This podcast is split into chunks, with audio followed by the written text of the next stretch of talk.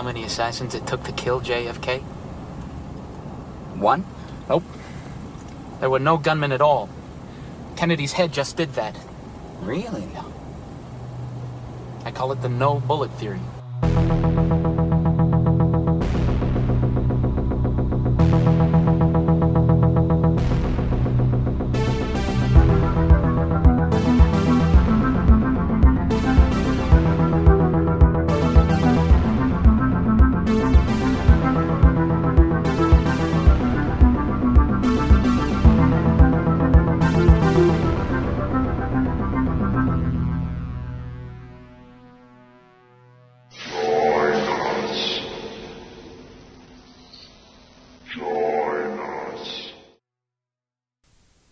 Welcome back to Queer Horror Call to all you paranoid freaks. Hell yeah. I'm That's your- the theme today. Yep, that is the theme today. I like it concise, right into it. Yeah. I'm your host, Lori, I'm Aria. and we are talking about paranoia in horror films, which I realize is such a general topic. It can apply to pretty much most suspense movies. True. Suspense in horror has that element of paranoia, like, sort of baked into it. Fair point. In a lot of uh, regards. However, with this one, we're doing movies where there's more of a focal point on the paranoia. Mm-hmm. Yeah, it's not in the backdrop so much as it's the kind of theme or the focus. Yeah. It's funny that we're doing this now because uh, I was specifically saying I didn't want to do any pandemic movies or anything like that because, you know, people maybe want this as an escape as opposed to a let's remind ourselves what's going on with COVID and all that.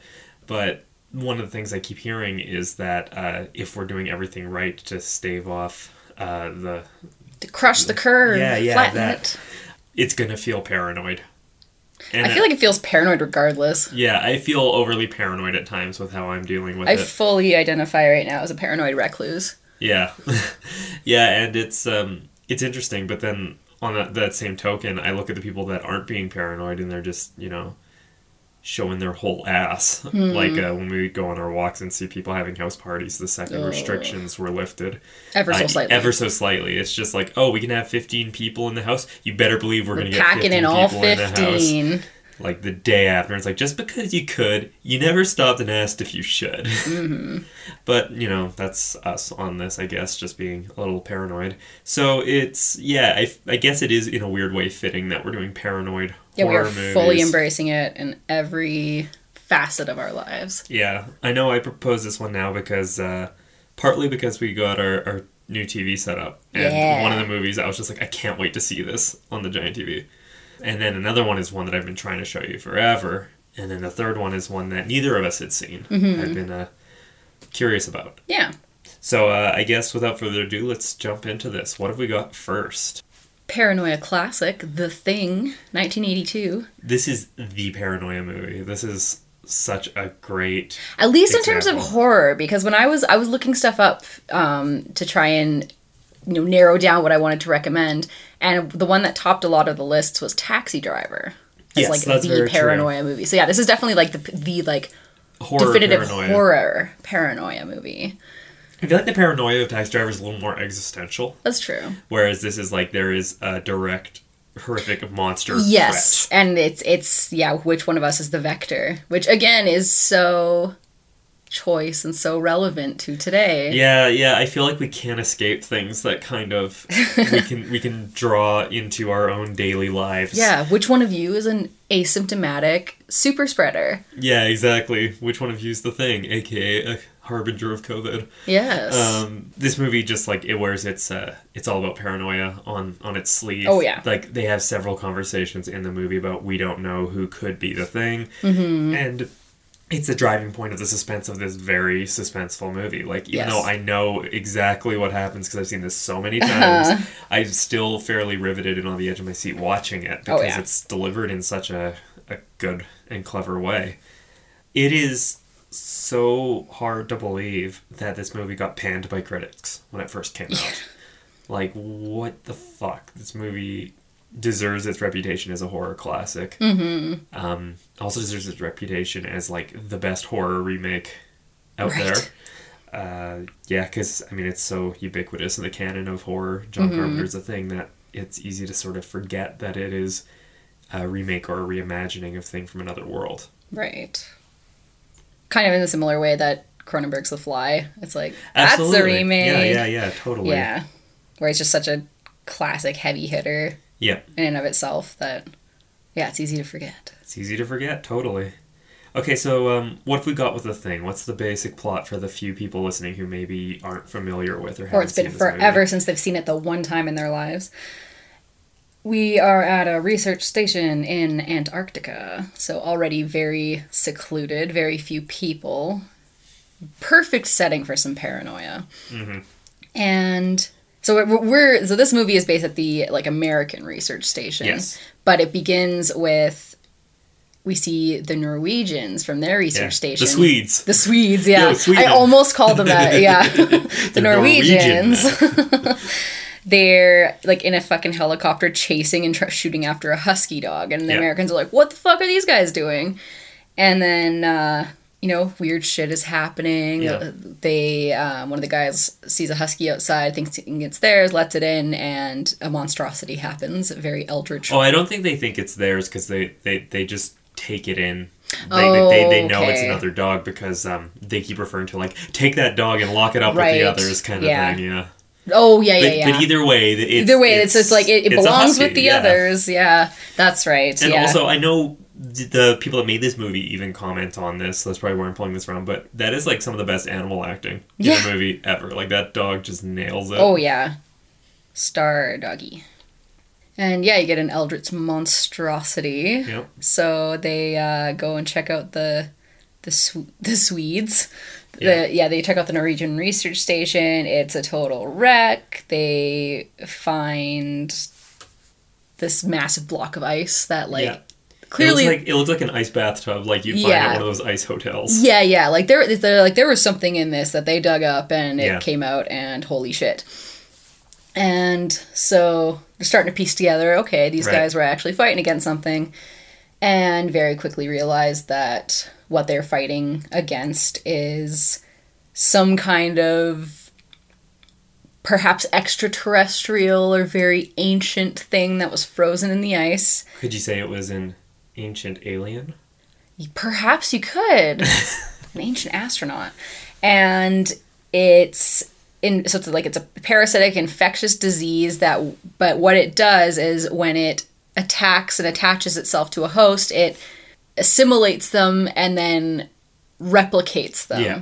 And so they you have this in assuming you don't catch it mid transformation, you have this perfect copy Yeah. And that's how it continues to replicate itself. Mm-hmm. So then the paranoia is not just you know who's carrying it, but who's an imitation. Right. So it's not even just like oh, which one of us who are all ourselves are unknowingly infected. It's which one of us are not us anymore. Yeah, exactly. Yeah, this um actually was also originally I was planning to put this with an imitation Mm-hmm. episode, but uh, that that episode was getting a bit bloated, and I thought, you know what, when we come to paranoia, this is like the paranoia movie. Totally. It's um they they use that that um plot structure, that plot device of we don't know who the thing is, who's who, are you really human? Like they use that so well in this movie Mm-hmm. because you just see that this group of uh, dudes in the in the Antarctic just break apart basically like they they splinter completely Oh, yeah. under the pressure and it's done so well Mhm.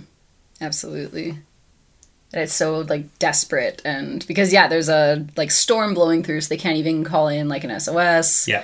or anything. yeah they're trapped they're isolated. Yeah they're isolated they're trapped and then there's also the the argument where you have some who are like okay we need to escape and the others who are like nah we all need to go down with this ship because if this was allowed to escape the antarctic and spread across the world yeah. humanity is fucked in a matter of like hours. Yeah, like it's almost like they don't have a concrete plan of how to deal with the thing until they're whittled down to a manageable enough group that they can trust. Like uh, we have that run in the middle where they're arguing over who could be infected and all that, and it ends with some uh, innocent people being killed. yeah and um, they find that out when they they figure out the te- the the test, which is like one of the tensest scene when they're doing the blood test Mm-hmm. thing. Um, that part when the the blood petri dish just explodes out in that tentacle monster thing. Yeah. that would always make me jump. Oh, when yeah. I first saw this movie. Um, but I, I like the ways that they sort of uh, situate the audience in this movie too, because at the start, uh, when things are first going off, the doc, he he knows what's going on. Mm-hmm. He figures it out, and so we see it from the outside of him acting completely irrationally, like Yes. he's smashing up the radio room, That's he's attacking right. people, he's killed all the dogs Yeah, he's like, because this cannot escape. because he knows they're infected. Yeah. And um, it's, uh, you know, from the outside looking in, it's just like, oh, this dude's lost it. He's become delusional because of how paranoid he is. Right. and all that. And then we find out slowly as it goes that he was actually right. Yeah. And everyone else kind of clocks onto that too. But then there's the problem where they can't just be like, oh, we believe I'm great. It's just like, okay, but he could be infected. Yep. So um, I, I like that shift. I like the way that the paranoia plays out Mm-hmm. in this movie. Absolutely. There's also a lot of ambiguity to this movie where certain characters go missing or disappear. Mm-hmm. Like I'm thinking at the end when when Nauls just walks off and originally there was a scene, a big elaborate makeup effects scene that they had planned, but they scrapped it either for time or budget. And mm-hmm. it makes this weird eeriness where they're rigging up the bombs to blow up the base and he hears something and he just kind of walks off and then the next thing we see is Kurt Russell calling after him and then looking up and there's just no one there Yeah. and it's just like this am- ambiguous kind of thing that sort of feeds the paranoia of that scene in particular. Mm-hmm. So like I said, paranoia is so tied into suspense Yep.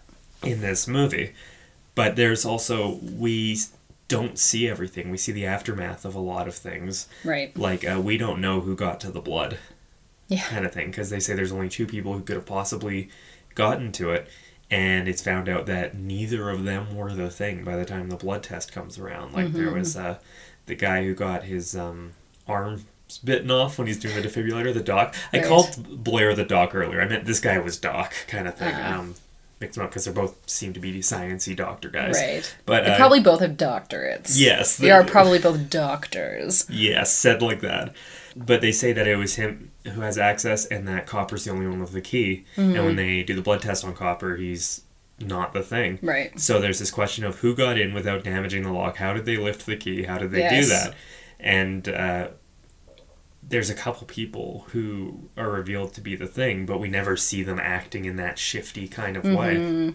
Actually, I think a great misdirection is with uh, Norris, where he's has the heart attack, and then uh, when they go to defibrillate him, it turns out that he's the thing, and it makes you wonder when the thing replicated this guy who has these heart problems. Did it replicate his heart problems Ah. too? Like, was that part of its plan, or because he seems to just actually have a cardiac attack, Right. But then the thing just uses that as uh, in weight to to grab the guy Exactly. and then uh, Palmer is like offering up all these suggestions that uh, they're a little erratic, but you know it it fits right in with everyone else acting erratically. Like where he says that I'll go with this guy because I trust him, but I don't trust that guy, and it's like he's playing them all. You know, mm-hmm. it reminds me of uh, we have the Thing board game from Mondo. I, I haven't had much chance to play it because, uh, especially now that we're isolating, there's just the two of us. You need more than that to play this game. Yeah, you need what, at least three? I think so, yeah. Yeah. But this game is so well built on that paranoia and not knowing because uh, we were playing trying to figure out the rules, and it was uh, you and I and my parents. Yeah. And uh, at first, we're just like, so how does this work? And we're just kind of doing the rules. It's like, okay, so if I do this, then this happens. Or it's like, yeah, sure, sure. And then by the end, we're all like, you're the thing. No, you're the thing. I don't trust you. Don't trust this jabroni. They're the thing. And like, I think the game captured that really well. It does, Because yeah. uh, that is such like a strong point in the movie. The, like the central conflict. Yeah, absolutely. And I, I also like it that it doesn't do the traditional paranoia. Like I feel like it's become traditional paranoia because of how uh, monumental this movie is. Mm-hmm. That uh, a lot of the the themes and feelings of it have probably been aped over and over again. Oh, yeah. But if you go to when it was made in 1982, that was sort of during the golden age of slasher movies. Right. And there's so much paranoia in there. It's like we don't know who the killer is. Mm-hmm. Any And one of us could be the killer, kind of thing. And not only that, but also the paranoia of like on this sleepy t- street in this, Yeah. t- you know, a middle class suburb in America, Yeah, the disruption of Yeah. normalcy uh, and the paranoia that. that. comes with that. Yeah, um, but it's funny because this basically takes that kind of slasher movie paranoia and flips it into body horror, mm-hmm. and I, I think that's a really cool way to do it because it's it's not just one of us is a, a person with ill motives kind of thing. Yeah. it's like one of us literally isn't who we are. Yeah. And uh, if not more than one of us. Yeah, I remember there was that X Files episode in season one that just basically ripped off the thing wholesale. they go to the Antarctica Yeah, research yeah, base and they find the worms buried in the ice right. that turn that like like the guy even starts he's like we're not who we are kind of thing it's just like this is like the thing on a budget man mm-hmm. Budget and time constraint for Yeah. television. yeah That's right. I forgot about that. yeah every time i see that it's just like it's a fun episode but it's so cringe because of how it wears it like doesn't even try to hide the fact that it's a fucking rip It's so hard that is the episode ice from season one of the x-files uh, so you get uh, some very early stuff you get Mulder is not the complete paranoiac that we we know to We know love, love. but we, we kind of get a bit of that, and then there's babyface Scully, Yes. practically fetal in this one. Mm-hmm. But yeah, the thing, fantastic suspense movie, and Oh. I feel like this is one we'll definitely have to return to when we're doing a different topic because uh, you know I want to keep on the the beat of paranoia because there's so many things to talk about. Like maybe we'll do an episode on like creature features and effects movies, like great Mm-hmm. makeup effects, and then you can't. Not mention the, the, thing, is like the king shit of those movies. Oh, yeah, exactly. Um, But for for paranoia, I think it uses it in its baked into its structure in a really good way. Mm-hmm. Uh, I'm sure none of what I've said about this movie is remotely revolutionary. Yeah. but it's uh, or even controversial or coming as a surprise to anyone. yeah, because this is one of those movies that it's definitely been well dissected, well researched, and well Oh, yeah. talked about because of its status as a classic. Which maybe that's why I kind of shy to the weirder fringe movies or the stuff that don't quite have that status a little more because it's like cool, we can actually kind of like talk about it in a way that maybe Would be novel. Yeah, it's a little novel at least. To us, at least. Like I mean, I I highly doubt many, if any, of my ideas are that original because I glean this information off of stuff I read and hear and all mm-hmm. that kind of stuff. But yeah, either way, I think this is the paranoia movie to mention. Hell yeah. The next paranoia movie is very much in that delusional kind of sense. And it's like, is it delusion or is it reality? Um, we watched Bug from 2006 by William Friedkin. This movie was like the one that popped into my mind when I was like, let's do an episode on paranoia. Because holy shit, this is like every truther, every conspiracy theory, every false flag Oh, kind yeah. of person like rolled into one. Totally.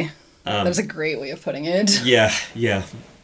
With Bug, it's actually uh, a stage play turned into a movie, which I think it does a really good job of capturing that because uh, there are a few conceits like we see um, Ashley Judd's character at her work at a lesbian bar, so you get a bit of that queerness in there. Um, you see some flashback stuff that takes place outside, like grocery store stuff and all that, but the vast majority of the movie takes place in a motel Yeah. just like in this one motel room kind of thing. So you can sort of see where the, the theatrical play structure of this came from. And you see it so much in the dialogue because it's it's like it really feels like people monologuing at each other. Right. Or the dialogue has that really sort of like clever snappiness that was so in vogue in the late 90s, early 2000s. I mean, this was 2006, right? Yeah. So um, So the source material would have come before that, obviously. yeah. But the plot is Ashley Judd is living uh, a, a life that doesn't look all too glamorous. Uh, she seems a little over it at times. She works at a lesbian bar despite not being gay herself, kind of thing. Her best friend is a queer woman that works there. And that's the thing that bummed me out about it because they had like a good friendship going. And then, of course, when it devolves because of all the paranoia. Right. Um, but yeah, she's living in this hotel, this motel kind of thing, or it's that's the setup. That's what it looks like for sure. And um, her ex just got out of prison, and he's this abusive piece of shit. And she has a, a son with him, or had a son because He he, went missing, disappeared. Um, and then all of a sudden, we have Michael Shannon show up in their life, and it's oh oh my goodness, this is an interesting character. Yes. Yeah. Cause yeah, he he shows up and he's like, I just want a friend oh, I don't I don't think about sex that way. Like he's ostensibly asexual, and then he's just like a total Casanova kind He's a of volcel. Yeah, he's a volcel. There you go. I like it. Um, and then with them, sort of like he's sort of like looking out for a bit, but he's not particularly confrontational or machismo fueled. Like when it comes to the boyfriend, the ex, he just kind of won't play that dude's mind games Yeah. kind of thing. He's just like, I'm over this. Um, but they end up hooking up, and by that I mean Ashley Judd and Michael Shannon. I don't mean Michael Shannon The ex. and Harry Connick Jr. Although that would be a movie. That would be a Um, whole other movie. And then right after that, we get him going, ouch. And she's like, well, what happened? And he goes, a bug bit me.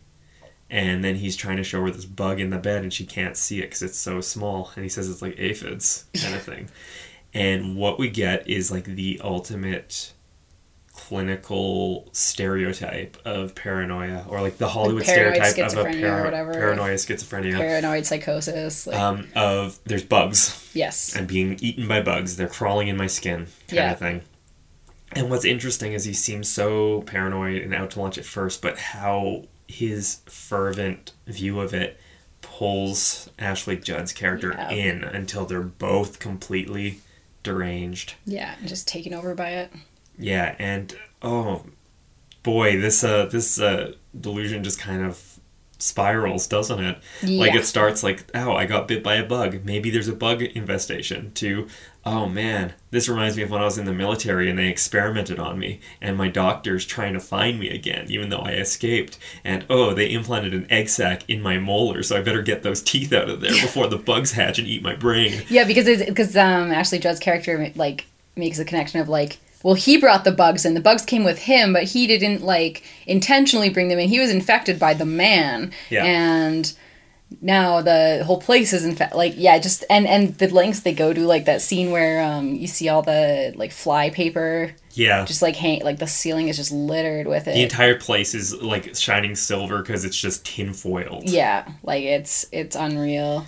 Yeah, they have a cachet of highly volatile explosive Yeah. fuel. And it's just it gave me some big Dale Gribble energy.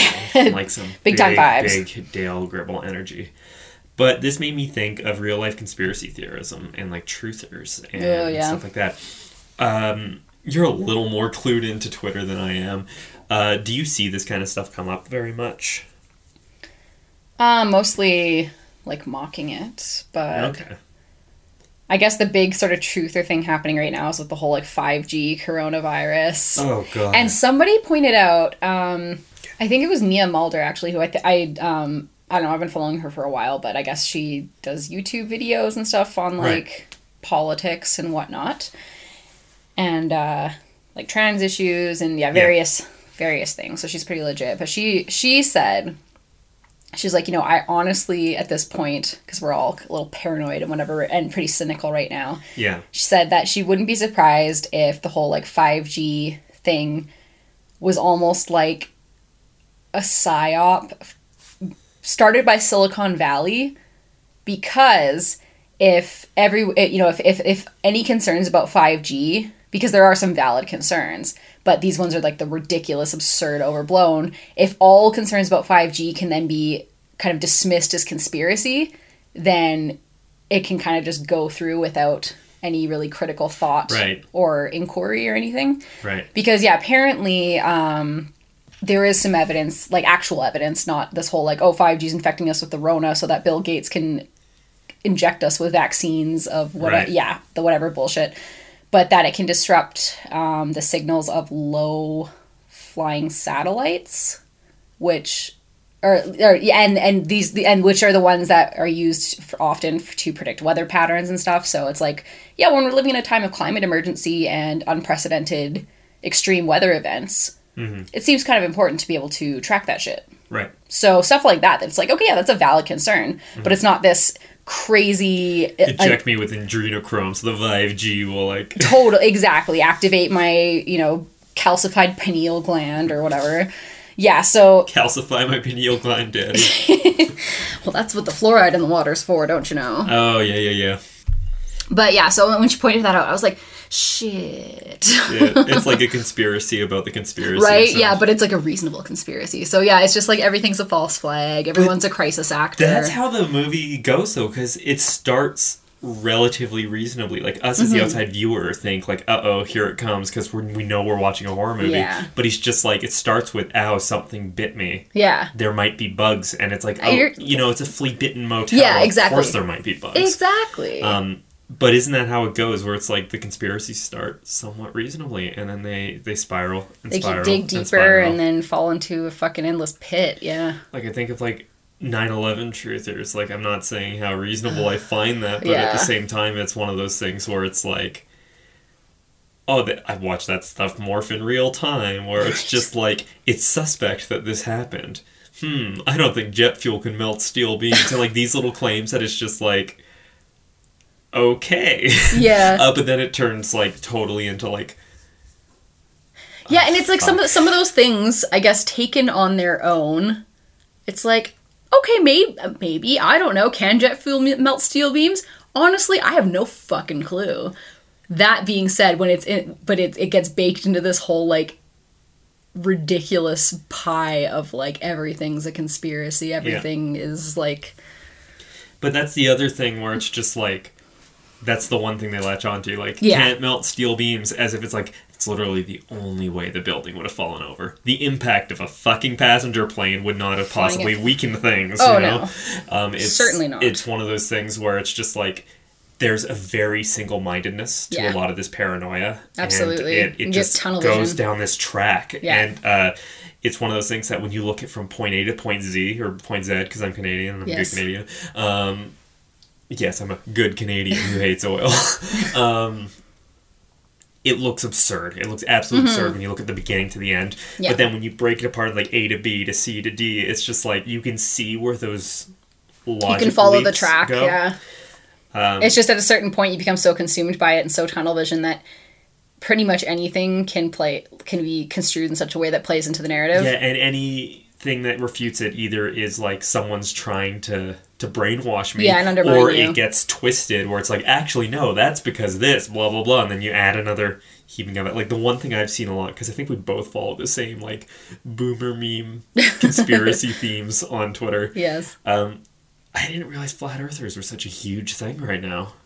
Yeah, I yeah. Like, I wonder if it's more at this point. I feel like it's discursive in that it's probably more the jokes about flat earth right? the thing. But like yeah, they're just larping as as flat earthers. I But like know. you know, I hear the the, the slur globe head, and it's just like, lol, you you believe in NASA? And it's just like, holy shit! It's um, yeah, wow, it's amazing how these. Uh, I feel like I've gone down that conspiracy theory route when it comes to my queer readings of some of these movies.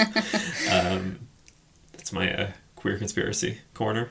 Oh, that'd be a great. That'd be a great se- recurring segment. Queer conspiracy corner. I'm into it. Um, but yeah, so Bug, it really devolves on them. The Mm-hmm. paranoia just uh, to the point where we're looking at it as if we're just watching two paranoid people, but they genuinely believe it. Yeah. Kind of thing. Like the point when the doctor shows up and he fucking like stabs them to death and goes, He's a machine! He's a robot! They built him! And he's just bleeding everyone. It's like, That's not real blood! And then she just buys it. Right, And it's yeah. like they, they are so far gone at this Yeah. point that everything that happens just seems like, Yep.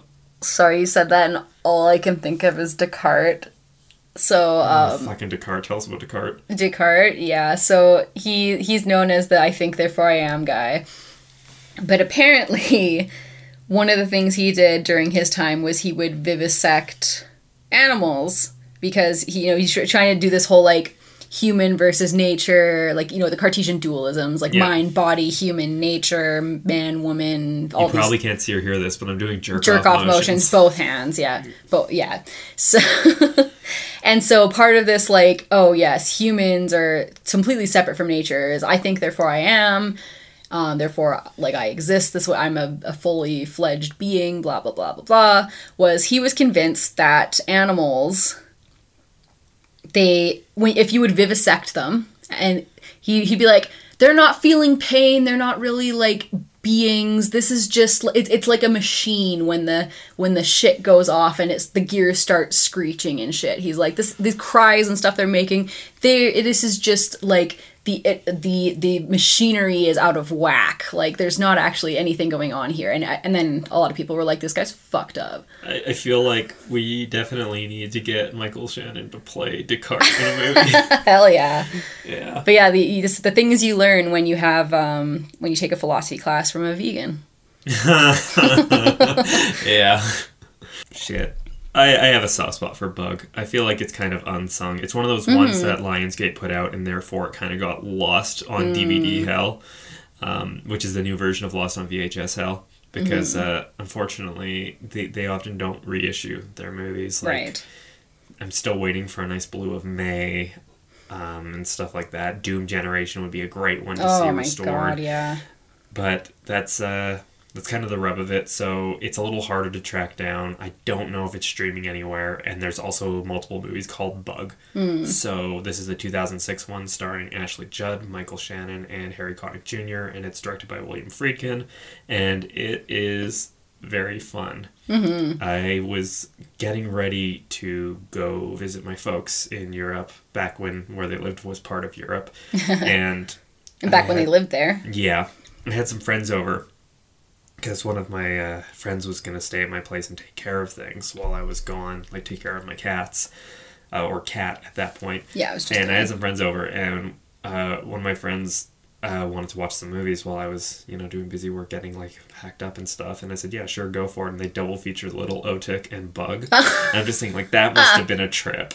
Oh my god. And if that was just like their first sample of your movie collection, they've been like, Lori, what the fuck? Yeah. I think there's more of a smile on their face with it because Oh, it's totally. joyously what the fuck. yes. But yeah, Yeah, there'd be some giggles in there. Yeah. Cool, cool. So did you like this one? Yeah, I did. I um, felt I I think when I was watching it, like I I liked it, but I was sort of in like a weird kind of distracted Mm-hmm. kind of headspace. So I definitely want to watch it again. Yeah. But yeah, but I so I I enjoyed it, but I'm like I could have probably enjoyed it more if I was more like in a place to be more, More focused, more yeah, yeah. But I, I was having a day, so Yeah. I'll it watch is it what again it is. sometime. It's it's fun. I've seen it a couple times now and uh Yeah, no, I know you've one. spoken really highly of it. So yeah. Okay, okay. So last up, we return to John Carpenter oh yeah, with one of the uh, more unsung John Carpenters because it's a TV movie. Mm-hmm. We watched 1978's Someone's Watching Me. I say it like that because there's an exclamation point. there is. um, very TV movie to have the punctuation in your title like that. this was pretty damn solid for a TV movie. Yeah, I mean, you got Adrienne Barbeau playing a lesbian in it. hell yeah, So- that's all you need. That's like I'm already sold. Exactly. Yeah. The big one on this one, it's gaslighting. Mm-hmm. This is such like a let's we'll, we'll get into gaslighting and and how that deals with paranoia or being told you're being paranoid. Yeah. But first, uh, what do we got with this one? So this one, um, we have a woman who works in like live television, like directing it Yep. and stuff. She just moved to LA from New York, and she, you know, she's she seems like a, a pretty like hot shot, you know, late twenties, successful, independent woman kind of thing, like. All the girls want to be her kind of Yeah. lady, like yeah. So she moves into this nice new apartment. She's going and you know f- finding a new job in the new city. All these things.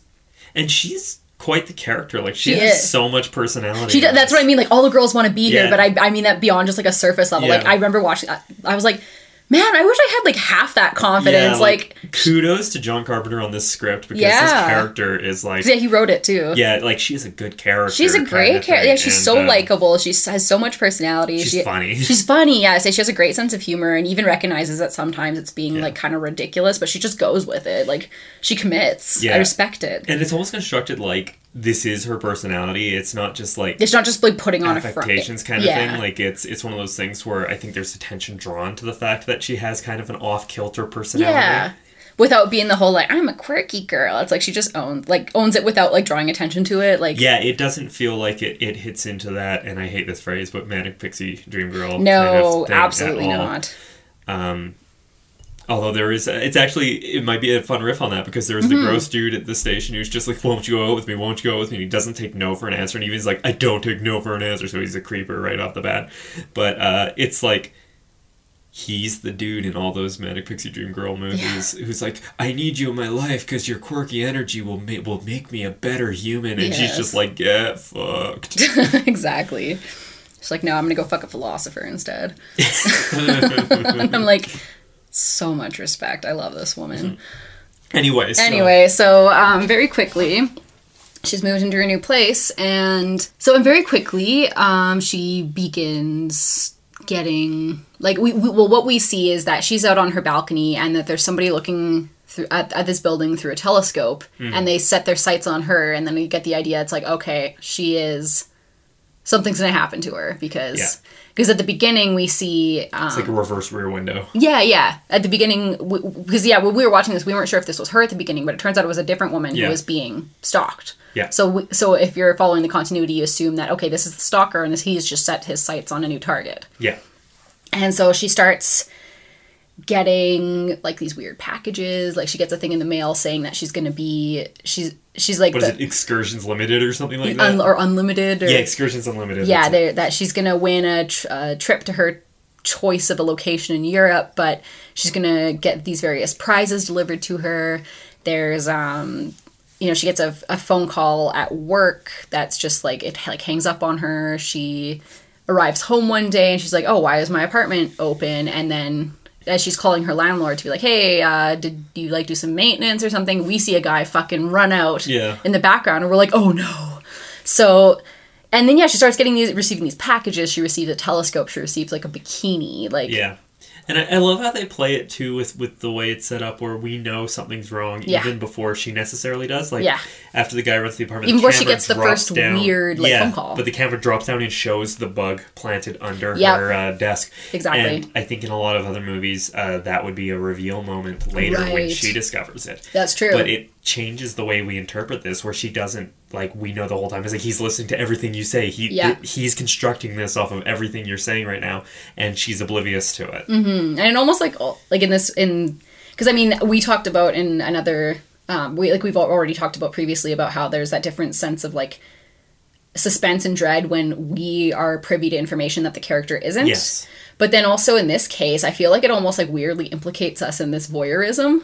Yeah, totally, totally. Like, I mean, I guess movies do in gen like just by virtue of what But it's they're doing, it's baked slightly more into the plot. It here. is, yeah, yeah. Where, like, not only is it implicating us when we're watching her through the telescope Mm-hmm. or we're watching her through all these things, but then also when we're because we're aware everything's being listened to, it adds that extra layer of like, oh, we're be- are we being like him? Because Right. even though I know it's like, well, no, we're watching a movie, but Yeah. just yeah, that just those little things that make you go kind of like, oh, this is a little different. Yeah.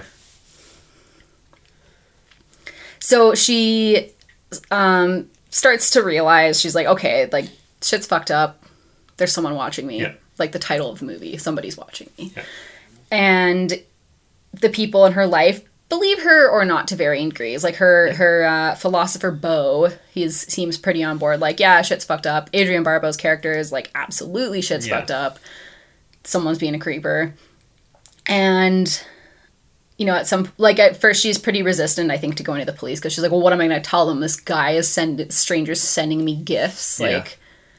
So what? But then when it gets into more like creepy phone calls Yeah. and things like that, eventually she does go to the police and naturally, what do they say? It's like, well, until he makes a threat or escalates his behavior, there is nothing we can do. Yeah, and, and I love the call out too, where it's just like if something happens, it's like, oh, if I'm raped or murdered, Yeah, yeah, exactly. And then, she- yeah, she's just like straight up, straight up says that, and they're like, "There's nothing we can do." And she's like, "Well, when he murders me, you'll be the first to know." yeah, Remember, she said that, and I was just like, "I love you so much." yeah, yeah. Oh and my that's where we get to the gaslighting because Yes. uh, it's with the way the police treat her. It's you get that double thing of like the police authority. You know, we are the authority. Mm-hmm. Therefore, if you don't jive with us, you're wrong. But you also get that horror trope of disbelieving women. yeah, And uh, how do you think the gaslighting's sort of constructed in these terms in this movie? yeah. I think what you pointed out is important in terms of like the police because you know you're always at least you know she's a she's a young, pretty, upwardly mobile white woman. So Mm-hmm. she's been presumably told her whole life, oh, yeah, the police are here to help you. They're Yeah. here to serve and protect you. And so when she goes to them with a genuine concern for her safety, to be told, like, oh no, a man's sending you gifts and maybe like phoning you and breathing into the line. Oh wow, your life is so hard. Like, you're Yeah. wasting my fucking time. Like, that in and of itself feels like gaslighting to Yeah. the like another level because like you said there's that authority there so if the people whose literal job it allegedly is to protect you Yeah. are telling you like are you fucking kidding me And then they, they doubled down on the gaslighting because of a, a authority abuse, where Mm-hmm. um, she sees the guy across the thing with the telescope, thinks it's the creeper, calls the cops, they go and arrest him, and then um, like by their own admission, they grill him and like you know over and over again in interrogation until they feel like they have enough of a confession that they run him out of town Yeah. and tell him not to come back and he's now in like Des Moines, Iowa or something like that. So when You the know, they- behavior continues they straight up yeah when the behavior continues they straight up cop to that where it's just like look we grilled him we got what we wanted i drove him to the airport and ran him out of town so He's he- under surveillance. he is obviously the guy and you are wrong Yeah, this is clearly he sent you a letter in the mail before he was arrested, and this is like a goodbye thing. Yeah. Like, yeah, you're wrong. We're done with this. Case closed. yeah Yeah, and I remember think I, I think I even commented. I was like, what is it with TV cops and movie cops and maybe even real life cops? I don't know who love to rush to close cases so they can look good, but then it's like. How do they not have the foresight to see when the stuff keeps happening? Because I'm just thinking of like memories of murder yeah absolutely and stuff where it's like they, they're like case closed case closed case closed case It's like closed until it's not, and then if that shit ends up like in the news or what, it's like it's gonna make you look real bad. yeah I think it's one of those whole like it's easier to ask forgiveness than Yeah, I suppose. ask permission kind of thing. Yeah, It's gross. ask permission to keep doing your fucking job. So I guess with this movie, you said ACAB before that was a popular talking point. Totally. Well, at least among among, among Caucasian circles. Yes, absolutely. I, I think uh, growing up as like a white kid Yeah, and the in, prison in a white culture kind of thing, it's yeah. just like yeah, the police are there to protect you. police are the good And then, guys. uh, you wake up to that when you actually pay attention to it, or you will have been awake to that Yeah. well before because it's because your you're lived a victim of like gender based violence yeah, and racialized profiling and all Yeah. that kind of stuff. If you're um, you Not know, if you if you're not a white person Yeah. living under a police regime. yeah.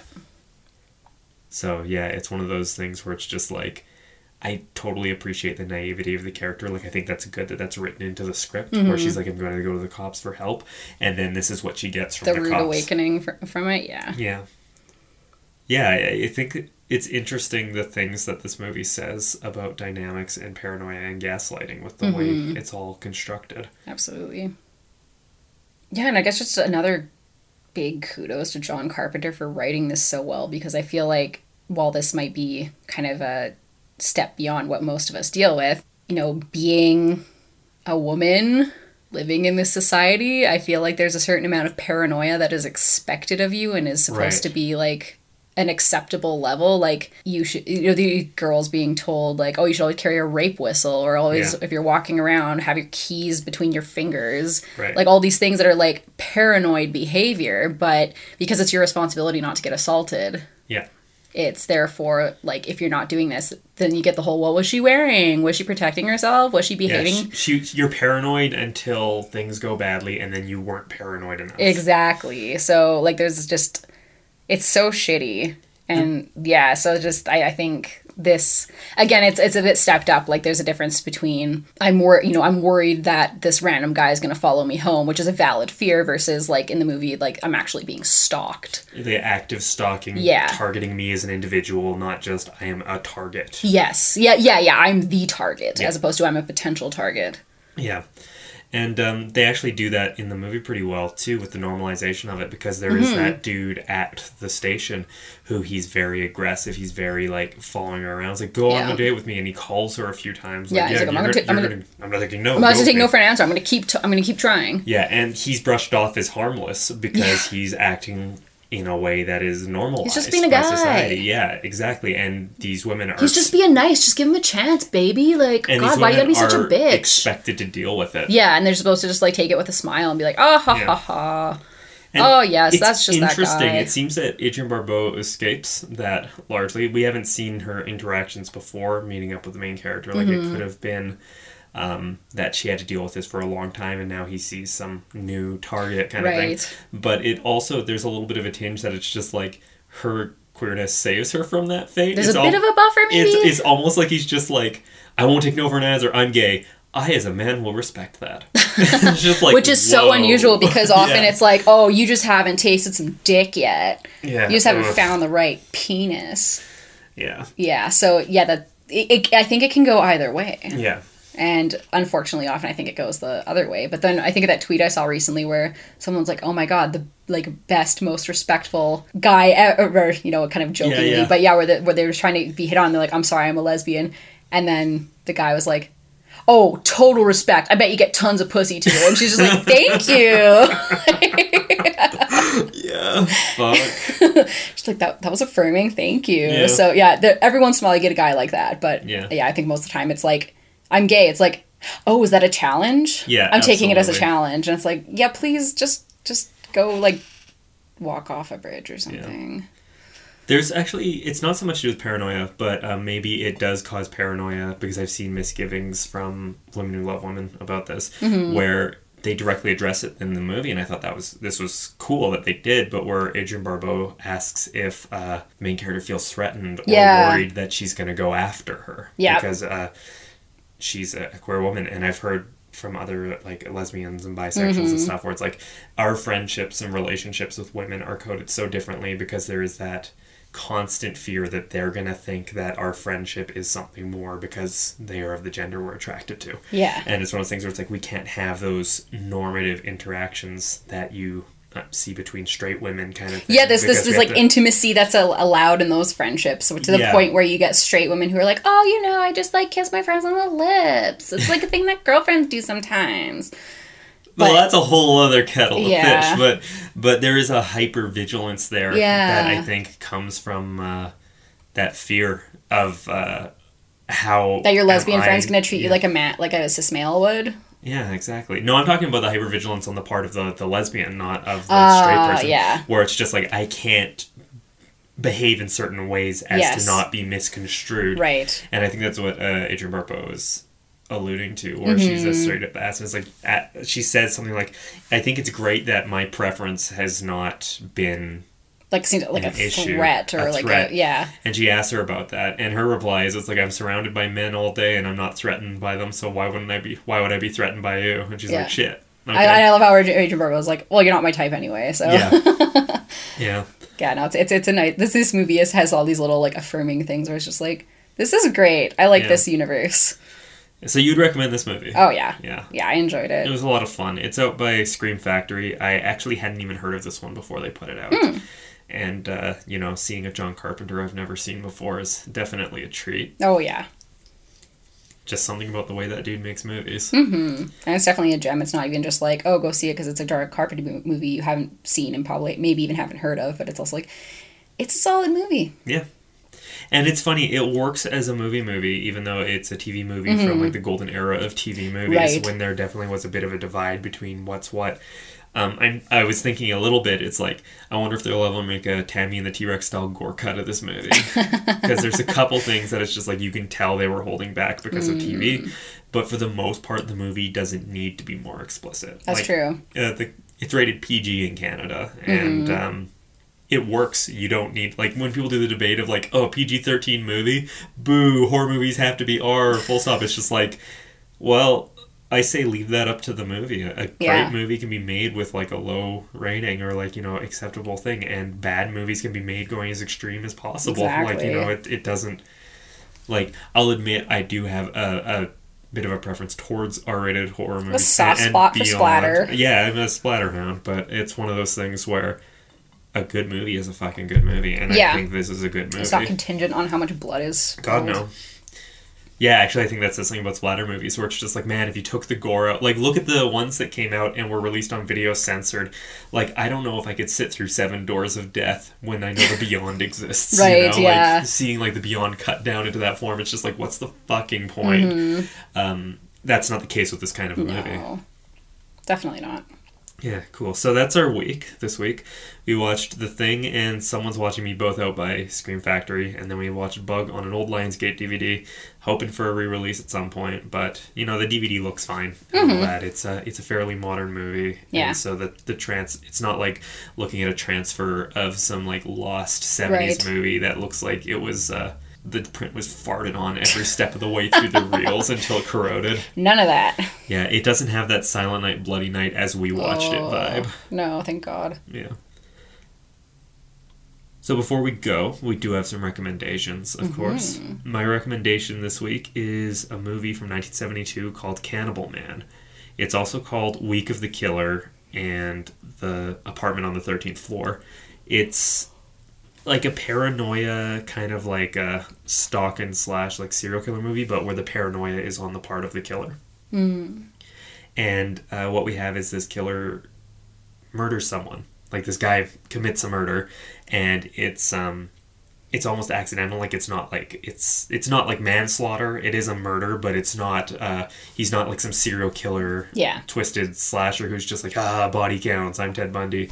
Um, but then the movie is people are like stepping into his purview as he's trying to cover up that crime, and they're cut like clicking onto it. So he has to kill them to keep the original crime Okay. uh, covered up, and then there grows this kind of paranoia where anyone could be next because they're figuring him out. And Right. whenever there's these interactions, it's just like you're reading into every little detail, which I think is a very paranoid kind of thing. Where it's yeah, like, it did they puts you say? into that- his perspective. yeah, it's like, did they say that line because they know, or was that like a? just a, just Yeah. happened. And it actually has a bit of a something's watching me, where there's someone with binoculars in their apartment that watches Mm. him, and uh, there is a bit of a queer subtext, not just subtext, like overtext in this too, that I think is really interesting. I'll get into this a lot more on Gutterflix when we come to it, because this is a video nasty. But it's one of those ones that I, I think it slips through the cracks a little bit. Um, it's interesting. It came out on Blue Underground DVD a while back, and the cover was just a photo of the single goriest moment in the movie. It's just like this graphic close-up photo of this dude with a meat cleaver stuck through his face. Oh, And okay, it's I think I've even seen that Yeah, one. and it's just like, oh, with this you're courting controversy. but it's um, so it seems like a splatter hack and slash movie, but it's not. It's actually really suspenseful, kind Cool. of cool serial killer flick. So that's my recommendation. Nice. I look forward to watching it. Um, I'm recommending, as I like to do, something that we've watched and covered before on this podcast. And another video nasty. As that you were gonna say, and another video nasty. Yes, it's from 1982. It's called Visiting Hours. It, um, like I said, we've covered it on here. We have an episode where we talk about it. Yeah. It's one of those, I think, unsung gem ones that, like, I had never heard of, but I absolutely loved it. Um, it actually, the rate or the ratings from people don't like it very much. No, we talked about that a bit when Yeah. we covered it, didn't we? Like the reviews are just like, what a stinker. Yeah, and it's like, what the fuck is wrong with you? You It's don't like, have any do we taste. watch the same movie? yeah, you're just a misogynist. But this one also kind of made me think of um, somebody's watching or someone's watching me or someone, Someone's watching me. Someone's watching me, not somebody's. Wa- That's like the song. Okay, someone's watching me because it deals a lot with people aren't believing a woman. She's Yeah. being like targeted and harassed by this guy, and he's able to keep maintaining his harassment of her Yeah. because people keep gaslighting her and just Yeah. not believing it and he's just exploiting every little loophole in the system that's letting him torment her Yeah. And, And a large of it, a large part of her survival is the strength of her resolve, much like yes with someone's watching. yeah me. yeah where it's it, and it's not you know it, it's like is she going to be vindicated as like yeah her paranoia was actually completely accurate Yeah. or you know what's gonna happen so Yeah. yeah No, it's a good one. Uh, I look forward to watching it again, which we will be doing in just a few episodes. Actually, it'll be coming up pretty soon. cool cool Um, but yeah, that'll be this week, I guess. Uh, thanks again for tuning in. Um, as I've mentioned the last few episodes, uh, we are currently doing an every other week schedule with this Mm-hmm. podcast just because things are kind of uh, up in the air and ridiculous right now. I feel like we're kind of getting back into the groove of things, so I'm hoping we can get a little bit of a backlog going so we're not ever stuck on this. Uh, we're not stuck in this whole like shit. We've got to get an episode out. We haven't watched things. Blah blah blah. Yeah, I've had a little bit of meltdown May stuff where Yeah. The episodes normally, you know, Wednesday for queer horror call, Friday for Gutterflix, but last couple weeks they've just been going up when we when they go up. When they go up, I try to shoot for that day, and then they go up within a couple days yeah, after that. meltdown May, baby. Yeah, yeah, uh, but yeah. So since it's every other week, and uh, I have gutter Gutterflix going, which you frequently guest on, Mm-hmm. um, they're staggered weeks. So if you want some content every week, go subscribe to Gutter Gutterflix as well. And on uh, odd weeks, you'll get one or the other. Yeah. Yeah, And, and um, yeah. in case you don't know, on Gutterflix right now we are well, Lori, but me some of the times are going through all of the video nasties. Yeah, all the movies that were banned in Britain. I love the whole video nasty moral panic thing Yes. as like a very interesting little footnote in cultural film moment. history. Yeah, and um, we just put up an episode about the movies that had the "Don't Go" titles, Yes. where it's just like there was a lot of movies that started with "Don't." As spoofed in uh, Edgar Wright's fake trailer for the movie that doesn't exist, Don't. In the Grindhouse. In Grindhouse. Mhm, Yeah. Yeah, but these were three don't go movies because they really all kind of piled on like that marketing ploy, and uh, we get into that and Mm-hmm. like what that's all about. We of course are still going to keep focusing on queer horror cult, and uh, we look forward to sharing with everyone what we what we put out. Uh, one other thing I wanted to point at is there's a thing going on right now called Final Exam Horror Trivia. You can find them on Twitter. They do every week a sort of little play along horror trivia. It's a live thing at a set time where you go through the Twitter app itself or, or whatever. It takes you to a site where it happens live and you get questions every 30 seconds or, or like for 30 seconds you have a question displayed and you have to answer the multiple choice answer as fast as possible and they give away prizes to the top scorers who has frequently been Brian Collins. um, I'm not surprised given that from following him on Twitter I know how knowledgeable he is. Dude about knows this kind of movies. Yeah, absolutely.